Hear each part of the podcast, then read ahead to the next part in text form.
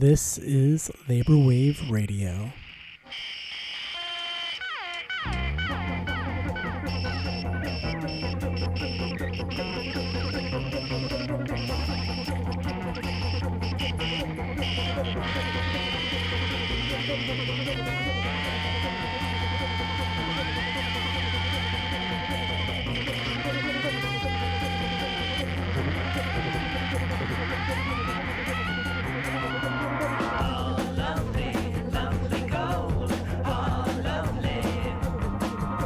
You can't calculate everything. You can't predict the outcome in advance. You have to sort of experiment and see what's possible for workers, right? And in the process, the movement has grown organically, exponentially, and workers' expectations have been raised. The key point is that we now have a movement, which we did not have. We have not run Acola yet.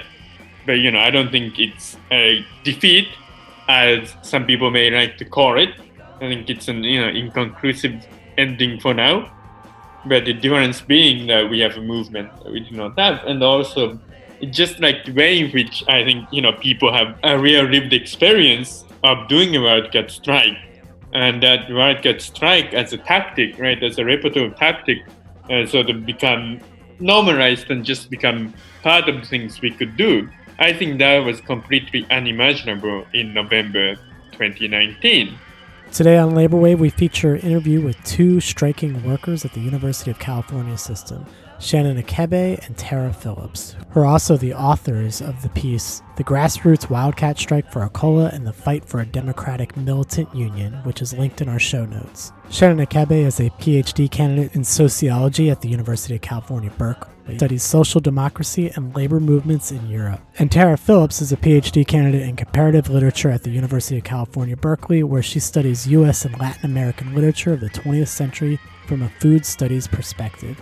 She's also an academic worker and rank-and-file labor organizer in UAW 2865. Our conversation gives us an update on the wildcat strike at the University of California system and largely engages in a rebuttal to criticisms of the wildcat strike and its strategy. We focus on worker self-activity, the need for deep democracy within labor unions, and how to organize insurgencies. Our guests also emphasized the need to dispel pseudoscientific claims to the physics of a strike, arguing that there are scenarios where you cannot perfectly measure and structure and plan the types of insurgencies that are necessary to gain working class power in the workplace and elsewhere.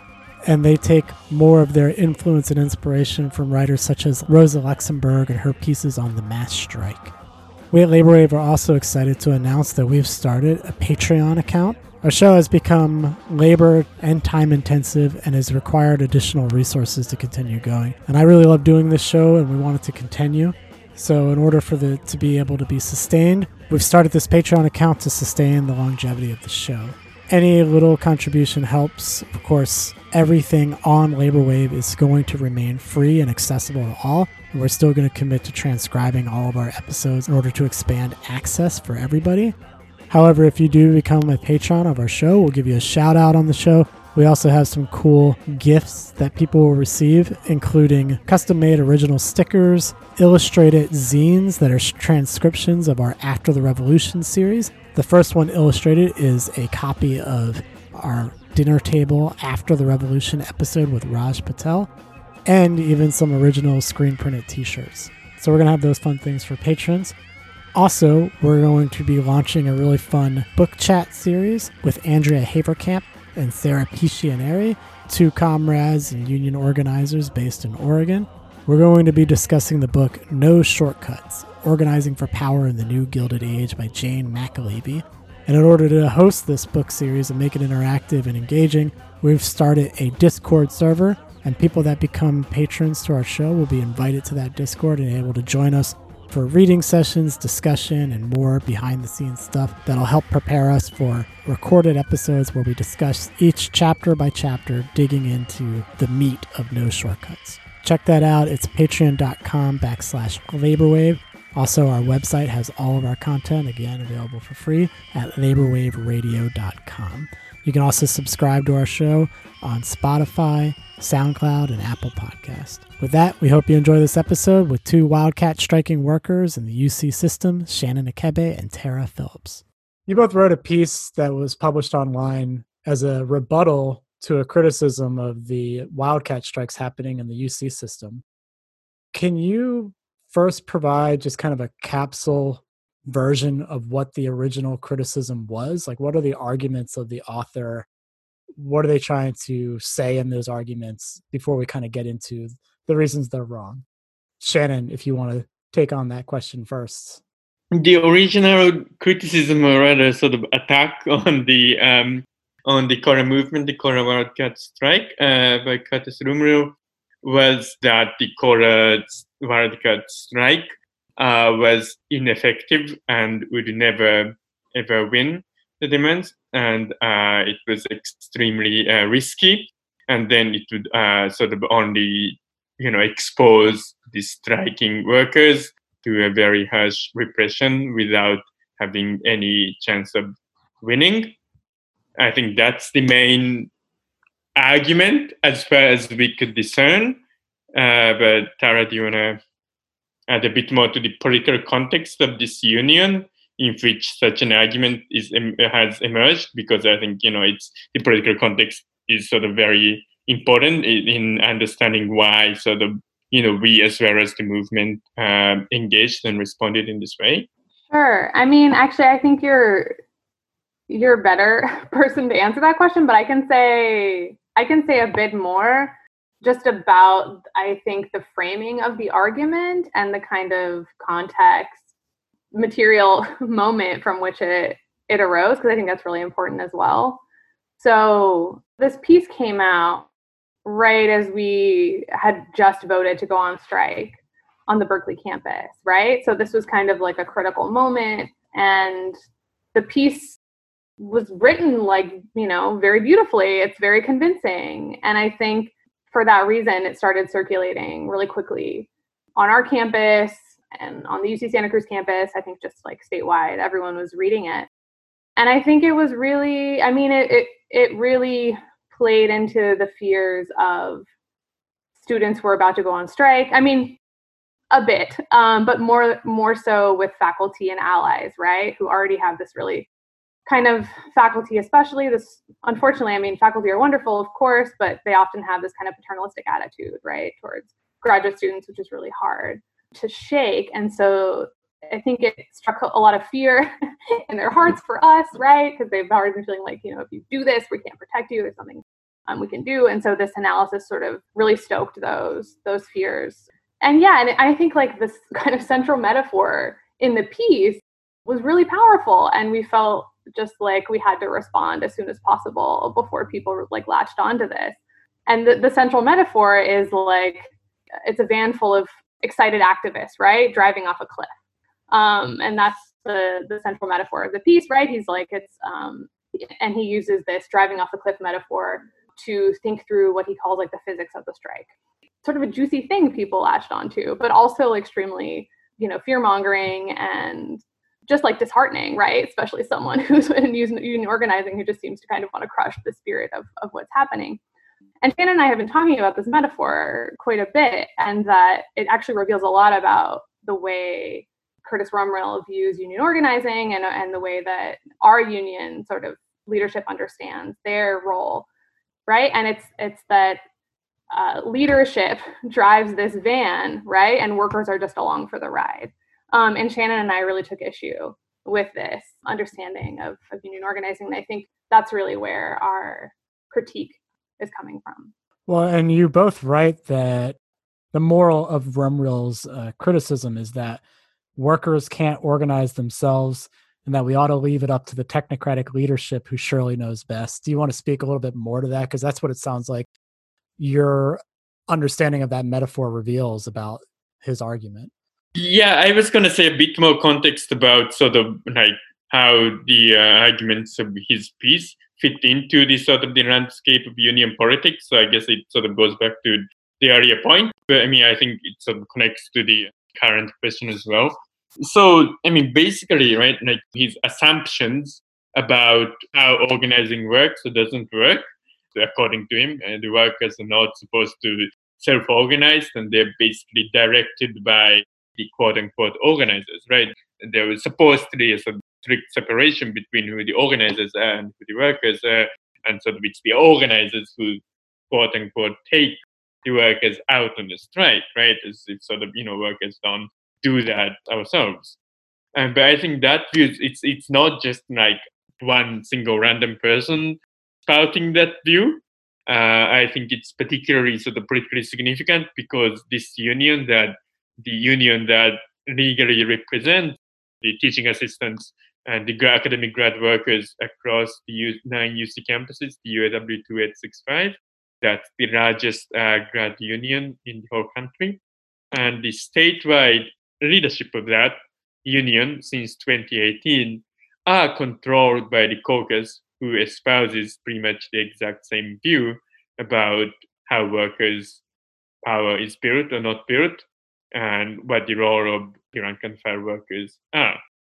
And I think they are the group of people, caucus, who controls the UAW 2865 at the statewide level. They used to call themselves OSWP, and now they've recently renamed themselves to UFA, but at the time they were still OSWP.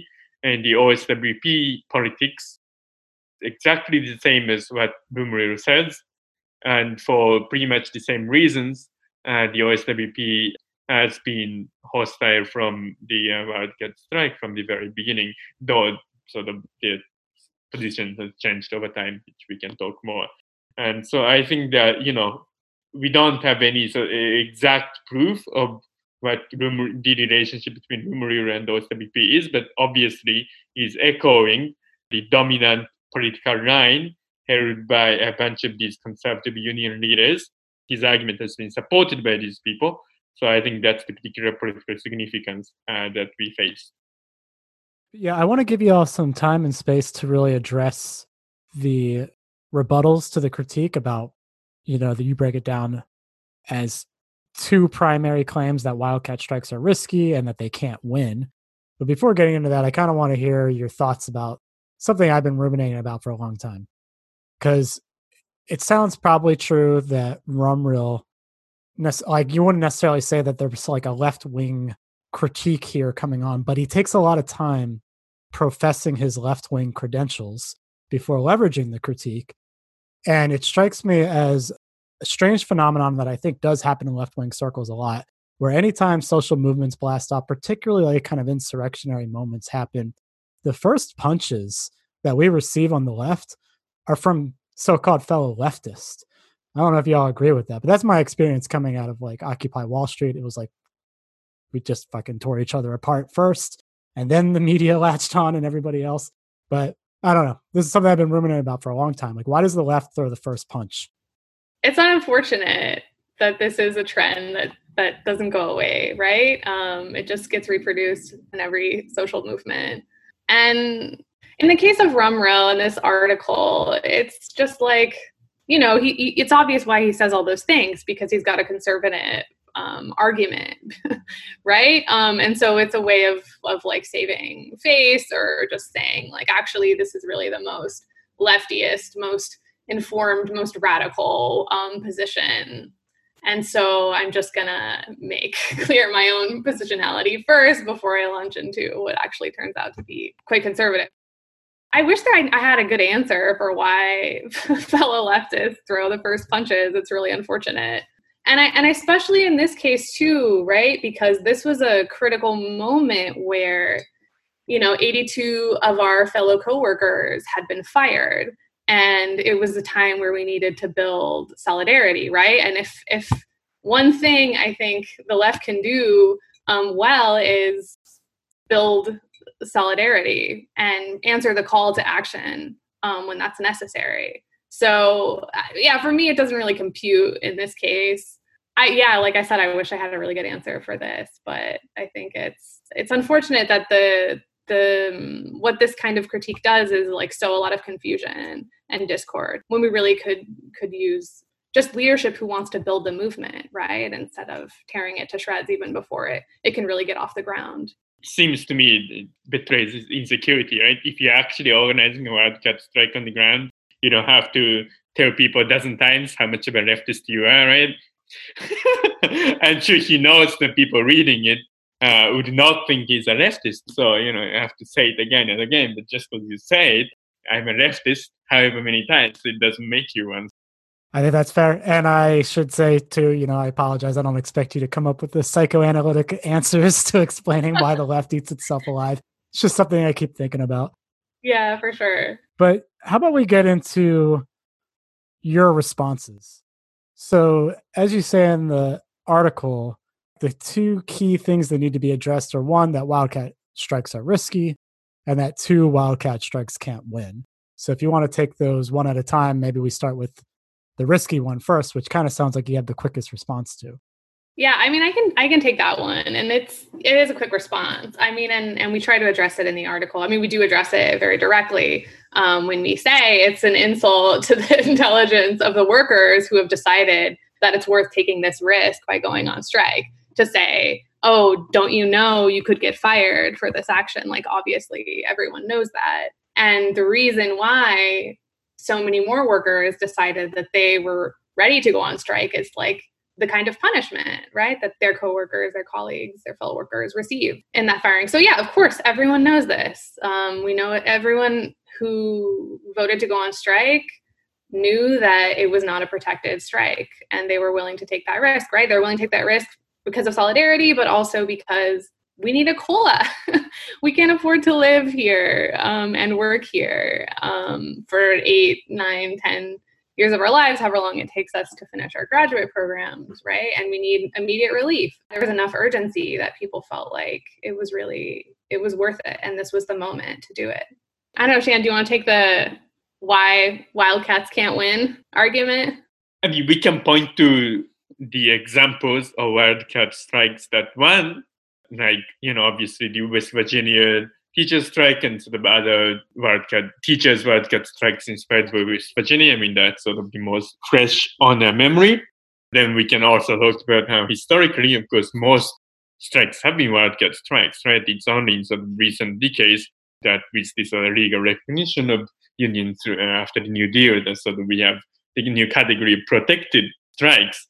But it's not like people, started striking once it's legally recognized.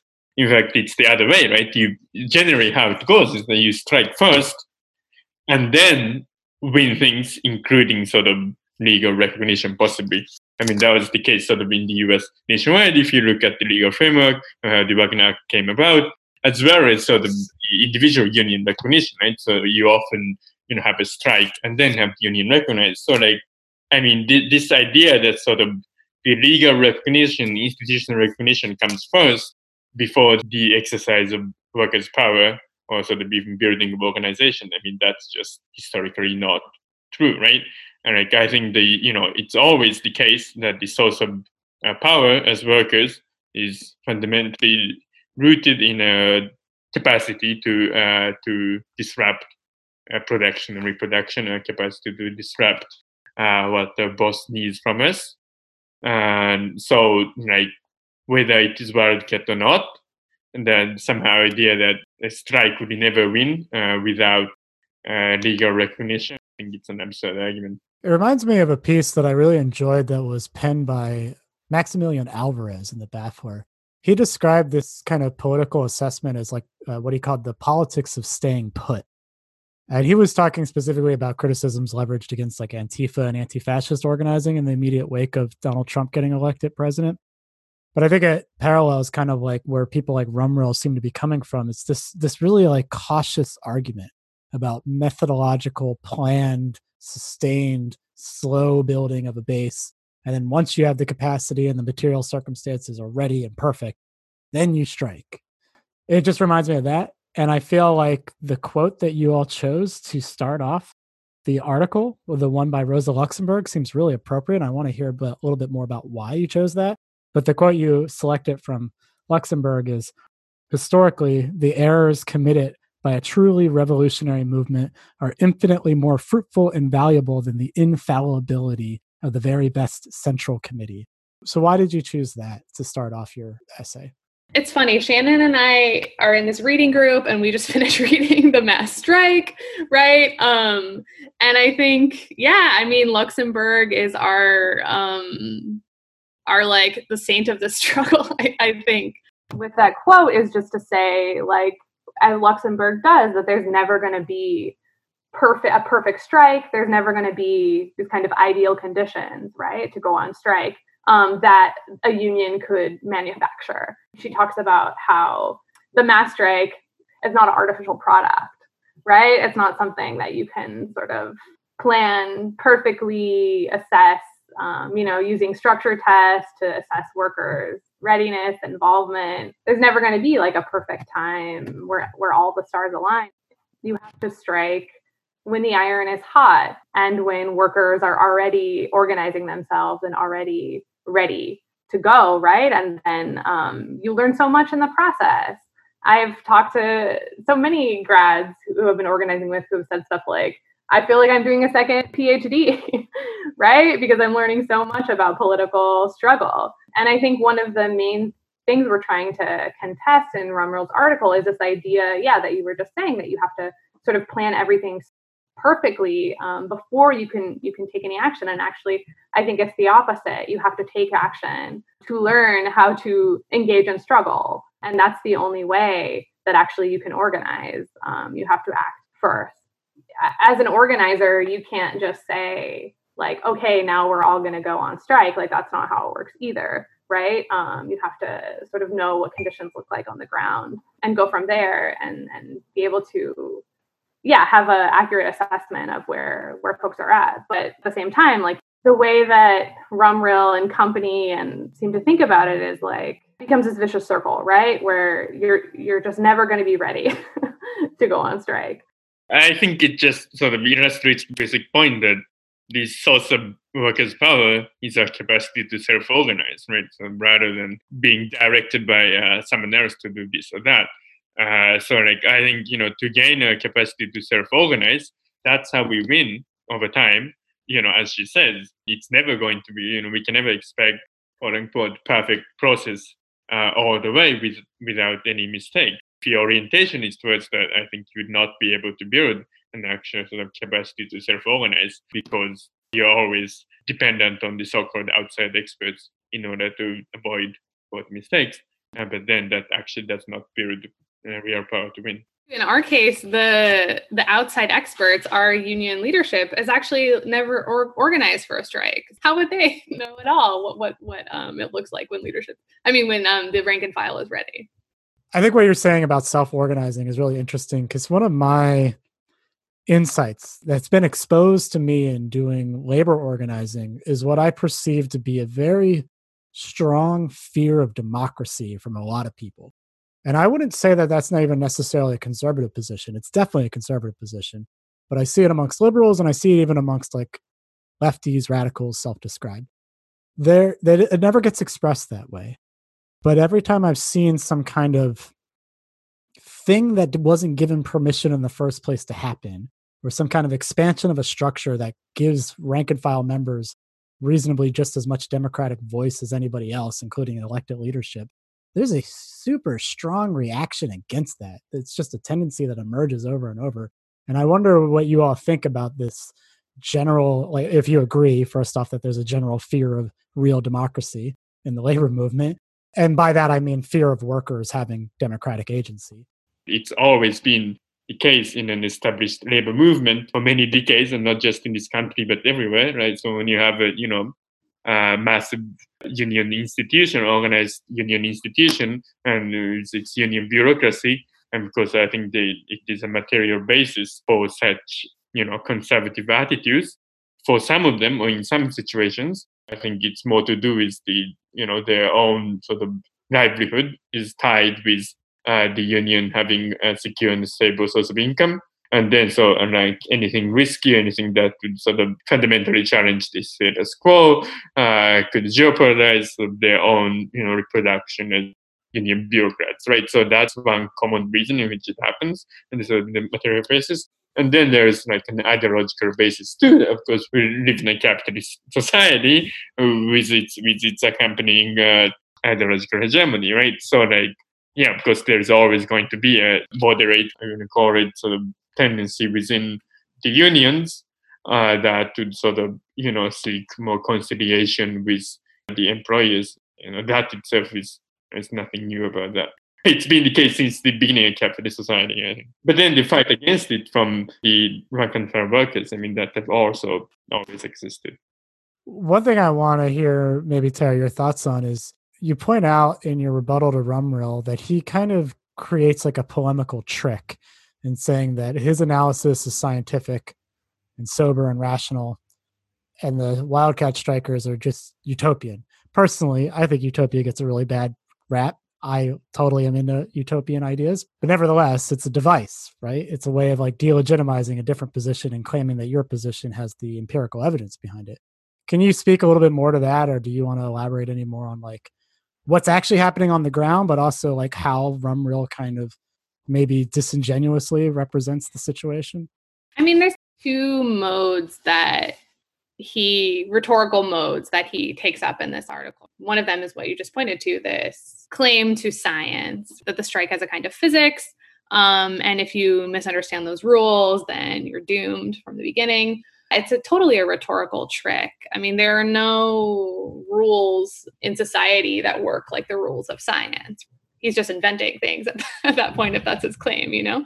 It does strike a chord, I think, with people who do want a certain amount of certainty in the face of risk. I totally understand why he does that. And I think that it gets really interestingly linked with this other rhetorical device, which is like this taking of the moral higher ground, right? He talks about this kind of inner battle that he was waging about whether or not the strike was right, and whether or not he should get involved. And ultimately, he kind of took the moral higher ground, took the rational path, right? Because according to his calculations, there was no possible good result. And in the end, workers were going to martyr themselves, or leadership was trying to martyr workers or something like that. I mean, they're just like both kind of disingenuous and nasty ways, but also very persuasive. So I think I get it. I get why he used those. Shannon and I really took issue, especially with the scientific sort of arguments, because I mean, yeah, like I said before, that's just not how things work. You can't calculate everything. You can't predict the outcome in advance. You have to sort of experiment and see what's possible for workers, right? And in the process, the movement has grown organically, exponentially, and workers' expectations have been raised, which is exactly the opposite of what Rumrill predicted. His expectations have been raised not only about in terms of what kinds of actions they can take, right? Now, it's completely normal to engage in a wildcat strike, which is incredible, right? But also workers' expectations have been raised in terms of demands, right? It's suddenly, and you just said, you know, utopia gets a bad rap, but I mean, I think in some ways our demands are, you know, they're reasonable on the one hand because we want to be out of rent burden, right? And the COLA amount that we've asked for would take us out of rent burden. But also we're asking for 100% raise, right? Like that is a kind of utopian demand. And now that demand seems reasonable to people, and people are saying, you know, why not? We should ask for that. That's actually what we deserve. That's actually what it costs to live here. And so I'm very bothered by this claim to sober, rational, scientific understanding, when really we've been seeing just how this movement has ignited just a whole new understanding of like what's possible for graduate student workers. Shannon, can you help us learn a little bit of the kind of on the ground history? Because it sounds like there's a lot there that really disproves Rumrill's claims and the claims to having the empirical evidence on his side. We have organized this sort of unprecedented in many years, this wildcat strike, many UC campuses that just, you know, of a scale that was, you know, not that had not even been imaginable even a few months previously on multiple UC campuses. The other side, his side, what have they organized? And nothing that ever approaches that scale of sort of demobilizations that we have been able to do, right? This is what the workers responded to. This is what the, you know, hundreds of workers across so many UC campuses have come to the General Assemblies, have put in countless hours to organize for this movement because they're inspired by a movement, a goal, and they believe in it. The other side, Rumrill's side, has not been able to inspire that at all. So, I mean, I think that's a strong enough proof that sort of, oh, the science is on our side. I mean, not that, I mean, you know, we don't, like our point is that, of course, you know, the quote, like the methods of natural science or the certainties of natural science cannot be, you know, applied in human societies. Of course, you know, that's not the case. But if you actually look at sort of, you know, from a social scientific point of view, I think that our method of starting with wildcat, starting with direct action by workers is what inspires mass movements, rather than sort of, you know, these whatever first steps that these people do to collect this ballot or these signatures or whatever, that sort of workers don't tend to find as directly connected to their own livelihood as the kind of direct struggles that we have been organizing. I'm interested to hear a little bit more about some of the mechanisms for decision-making too, because what I gleaned from your article is that General Assemblies are one form of democratic decision-making that's being employed by the striking workers. Can you talk a little bit about what that looks like and if there's any other ways that folks have on the ground been making these kinds of decisions about how to self-organize and how to continue the strike? Yeah, I can say more about that. So on the Berkeley campus, we adopted this departmental organizing plan. So we asked workers to self-organize, basically. I mean, many departments were already organizing around other workplace issues, right? So these are networks that still exist, that already exist. And we also chose departments because those are already like the organic communities in which grad workers participate in life in the university. So people already know each other, they trust each other, they have each other's backs.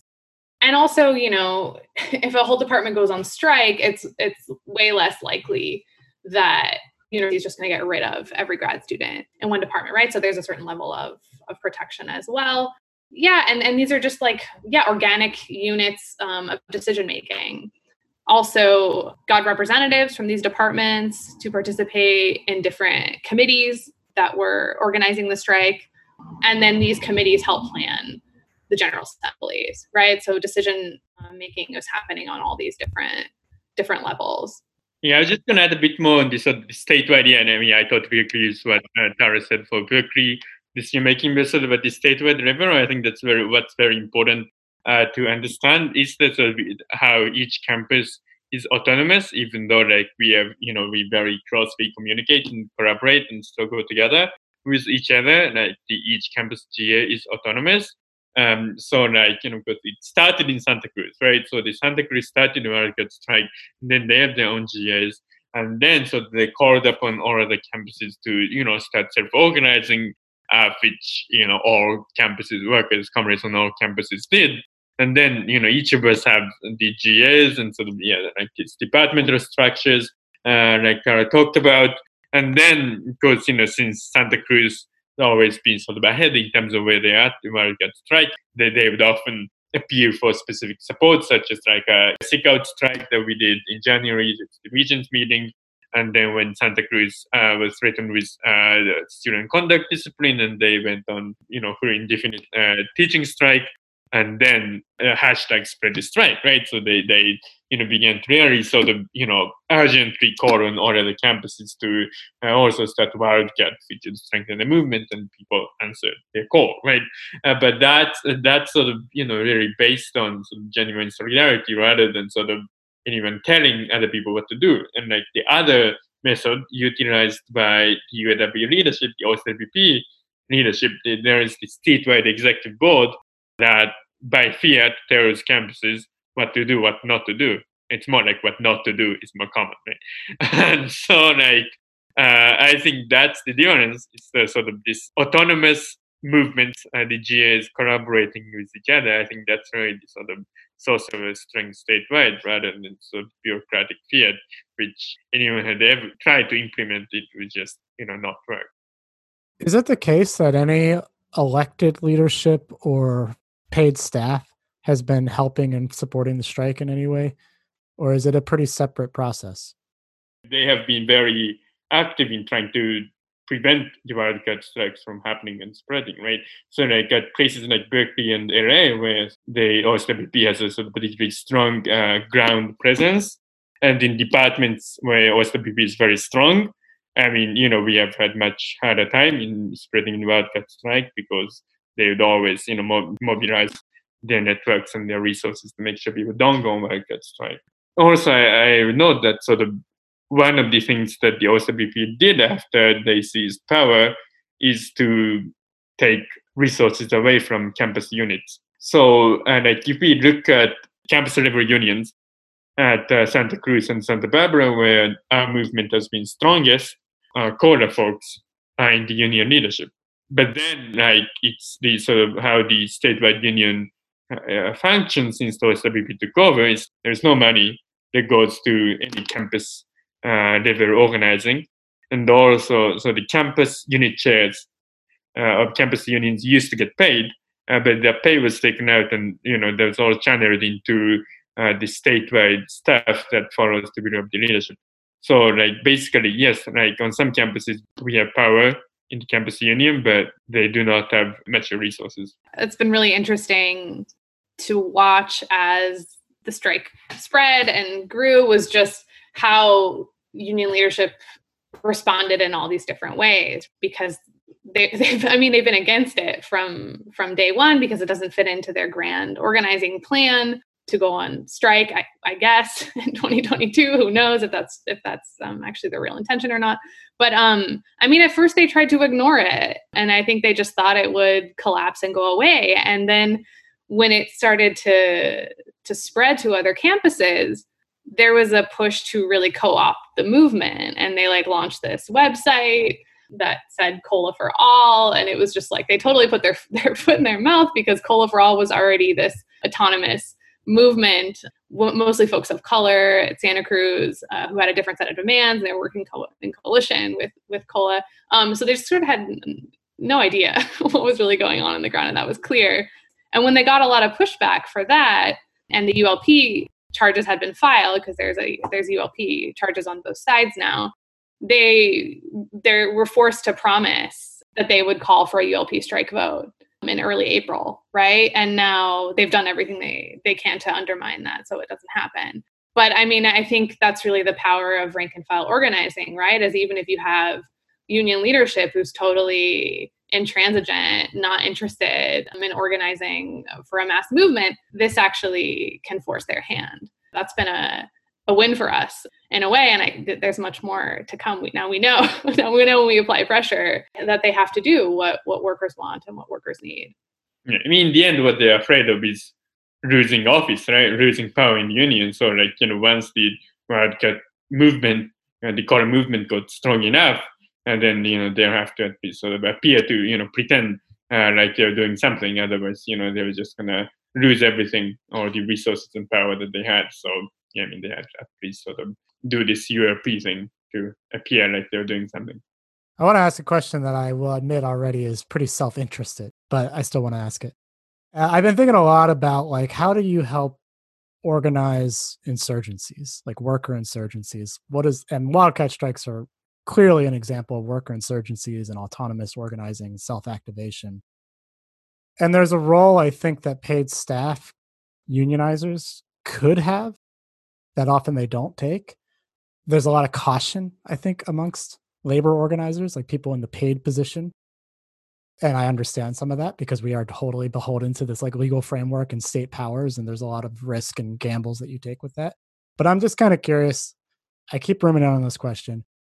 How do you help organize an insurgency And maybe the question for you all would be, what would you have liked to have seen some of the union staff have done if you could like rewrite the history? How could they have acted in solidarity more so with helping the worker insurgency as opposed to trying to tamp it down and control it?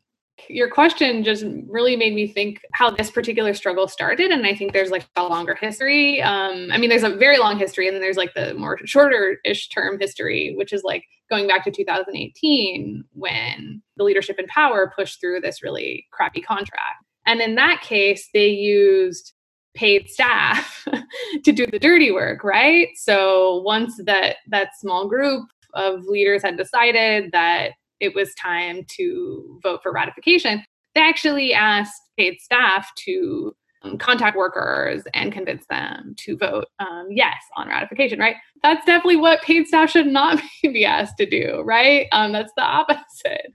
Undermining workers, right? That moment just made totally clear to me, okay, like this is definitely not the role of paid staff. So that's the worst possible thing that could happen. And I guess I wish I had good examples for what paid staff could do. I feel like in the case of our union, I haven't seen too much of that. Shannon, maybe you could say more. Right. So like, I mean, I guess with the caveat that sort of, I think there is a very, diverse view on this question, like within the Acola movement. So like, this is just, what I'm saying now is just my own view, and like, I'm not sort of that of the movement by any means. I mean, personally, like I'm not sort of categorically opposed to paid union staff, right? Like, because I think, more organizing capacity would be helpful, right? The union leadership were committed to grassroots organizing. And of course, I think then with the staff with the similar political commitment, I don't think the fact that sort of someone is paid for the organizing job itself would sort of undermine. I think the problem with this union in particular is that the wrong people in power, right? And of course, the staff, I mean, the employees, so, they had the executive board, they're the boss, right? So of course, the boss would tell the staff what to do. When you have a conservative leadership that stifles grassroots organizing, then I think having paid staff to just accelerate that, because that resource would help their objective and not ours. But if they were serving our objective, then why not? I wanted to hear your thoughts about another kind of question about just labor organizing in general in the United States and how beholden we are to the kind of collective bargaining paradigm. So there's definitely some like, labor thinkers who believe, I'm thinking in particular like Stanley Aronowitz, that ever surrendering to the collective bargaining paradigm in the first place was like the first defeat of, the worker power in this country. I don't know how much I agree with that these days after working with grad workers where a contract really does help kind of maintain some stability of a workforce that is by design temporary, right? For those kinds of continual reset buttons that you get with new workers every year. But at the same time, I think there is something to explore in how much we're limited by collective bargaining as like the exclusive strategy and the biggest priority that so many labor unions in this country kind of take on. And you all are kind of going in the exact direction that challenges and exposes those limitations. So I feel like you might have a lot to kind of say and reveal about how the contract really can't save us, or what role should the contract really have in terms of worker organizing? Well, I guess personally, again, like also, probably there are sort of people with different thoughts in the movement that I respect as well. But I mean, personally, I don't think, right, I'm not of the view that unions should never ever sign a contract, which I understand was the early IWW view, right?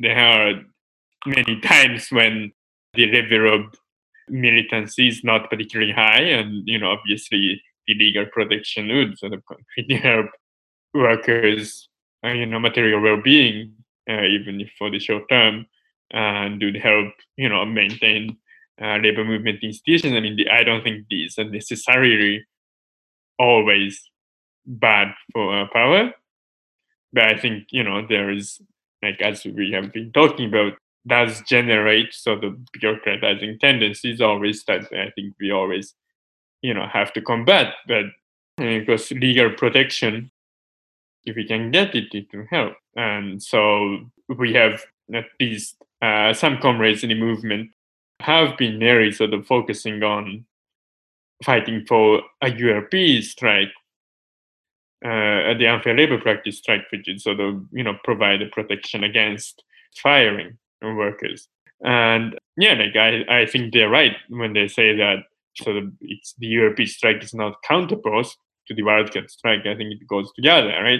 We start with the wildcat, and then we fight for a demand, and we also fight for more legal protection. I think that makes sense. I'd like to move us to something of a close here, and I was hoping in closing, maybe we could get for our listeners an update of where things stand currently with the wildcat strike, particularly considering the exigencies that we could not have ever predicted in the current pandemic. So what's happening now, and are there any other things that you want to share in conclusion? It's definitely more difficult, as one might imagine, to organize during a global pandemic. On many different fronts, right? Because we're fighting not only completely altered working circumstances and living conditions, but also, the pandemic made it more difficult for us to respond to certain like strike-breaking tactics that the university and different departments have undertaken. So, there's definitely been a slowdown, right? And I think that that's normal under these circumstances, and while that's happened, it's been interesting to see what parts of the movement has taken off as like the strength of the actual wildcat has ebbed, as I said before. There's been a lot of focus on like two really interesting ways of organizing. And one is, mutual aid. So mutual aid has really become a key way that folks are supporting each other through this moment. Just at the Berkeley campus, COLA organizers have been able to give out like, I think it's like over $30,000 worth of mutual aid, right? And other kinds of non-monetary help. And then also Strike University, which has just been this really amazing, I'm not sure if you're familiar with it, but it's this really incredible initiative that COLA folks have put together just for political education, free school, basically, which has been really amazing. So I think we're learning how and what we can do in like an online environment. Yeah, so I guess I'll say that. And then I'll also say that I think because we haven't won a COLA yet, obviously. Unfortunately, we have not won reinstatement yet for the fired workers. We still want those things. I think we're still willing to fight. And the way I see it is that, these actions come in waves. It's not like a linear fight by any means. And that sort of round one is coming to a close and that we're getting geared up for what round two is going to be like. And I think we've learned so much and built so much solidarity and collective power that I think we're going to be able to come back in the fall and really kick some butt.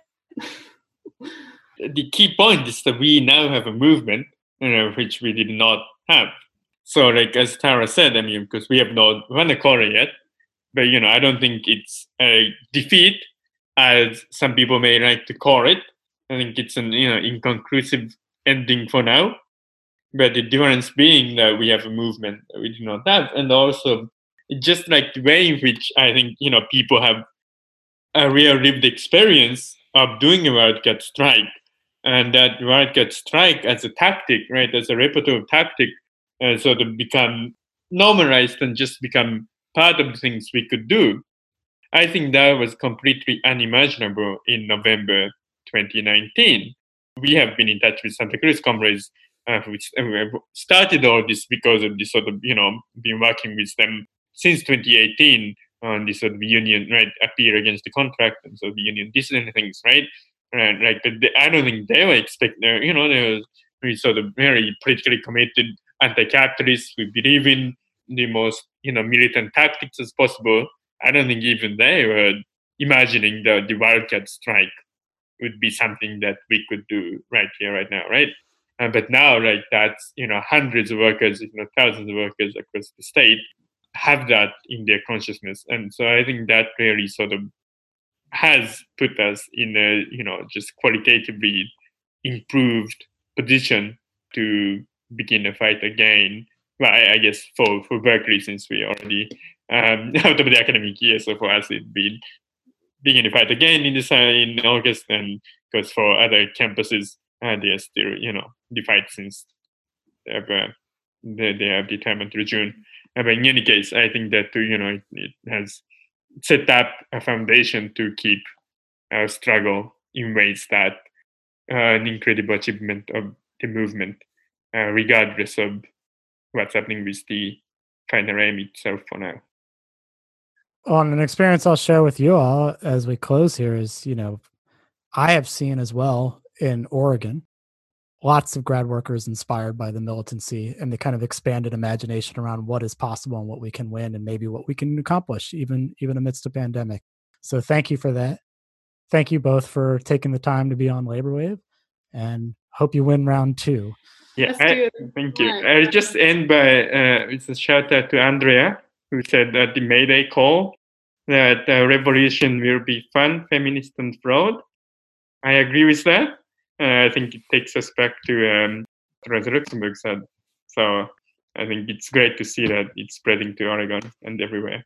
I know Andrea's going to love that you gave her that shout out. No.